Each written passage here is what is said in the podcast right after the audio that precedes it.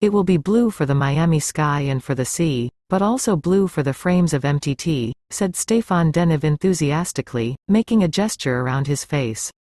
MTT. Is that something Egyptian? No, no, he laughed. MTT. You know, Michael Tilson Thomas. He wears those blue glasses. Denève was discussing some of the themes he plans to explore in his first season leading the New World Symphony, as artistic director. His enthusiasm was infectious. Blue is for the city, he said, but also for his predecessor and collaborator, who co-founded the symphony 35 years ago and who will be presenting several works this season as artistic director laureate. I was extremely touched to be with him and share the gala concert, and to spend some quality time with him discussing his New World Symphony, because this is really his baby, Denève said. My goal is to try, try, to continue his incredible legacy.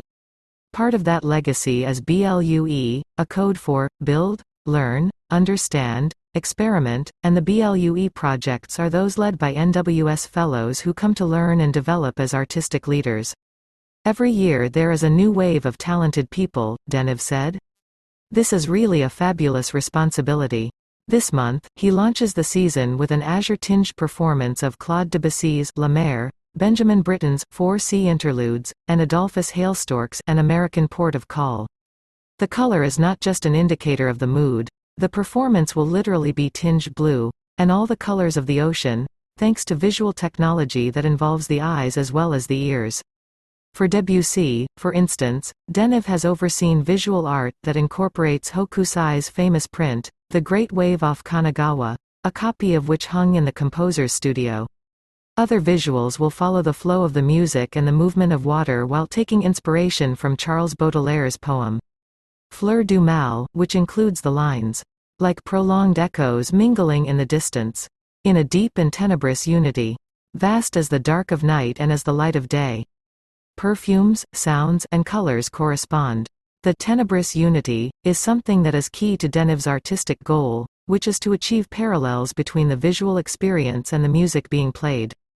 Visual enhancement is difficult to integrate, sound and vision have different flows, he said. But it is fascinating to try to reconcile both. The younger audience, like my daughter, what they need to feel at ease with an experience is something visual. Reaching new audiences is part of Denève's mission with this season as well. People are curious. People are smart. And people want to learn something, he said. I love everything that makes you understand more and makes the art more accessible. He wants the orchestra to be inclusive and accessible to anyone. People are never lost at the New World Symphony, he declared.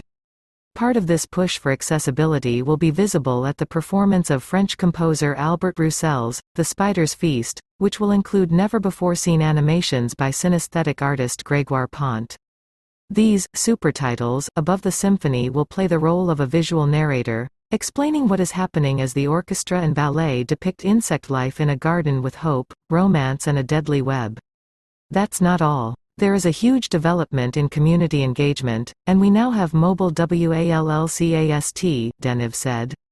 The 23 feet by 13 feet projection wall and high-tech sound system will be traveling outside the boundaries of the New World Center and Soundscape Park, which has its own WALLCAST for outdoor concerts, and out into communities around Miami.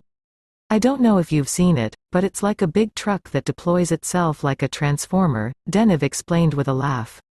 We want to just surprise people with music. It's very important that our fellows go into the community and engage. I love to share. I love to share the sensuousness of music. I think maybe if I had not been a musician, I would have been a sommelier or a chef or something like that, just to share the senses.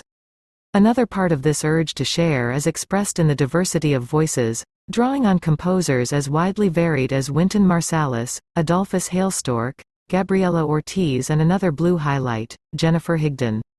Her Blue Cathedral, celebrating its 25th year, can arguably be called a new classic, Denève said.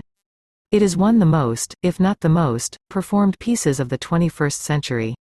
The director holds up Neruda Songs by Peter Lieberson as another new classic. I absolutely believe this is a masterwork in the repertoire.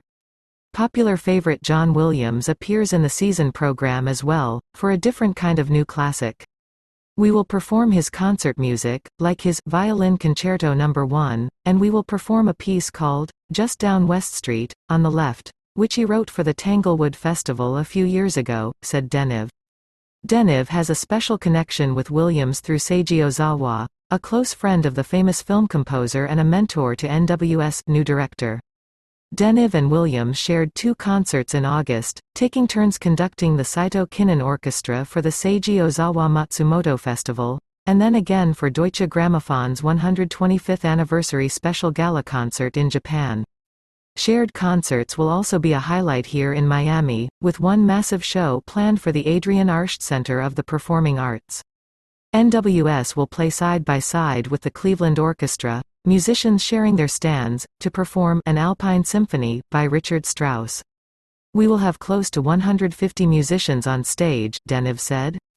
Two full orchestras. That's a very big deal for me. It's fantastic. As well as super orchestras, Denève believes in the simple power of the human voice, in this season and seasons to come. Ultimately, I will bring more vocal repertoire to the New World Symphony, he said. I want to create more contact between the opera and oratorio world and the fellows. This season's inclusion of Kelley O'Connor and Isabel Leonard singing, Scheherazade, is just the beginning of the new voices Denève hopes to add to NWS as it enters its next chapter.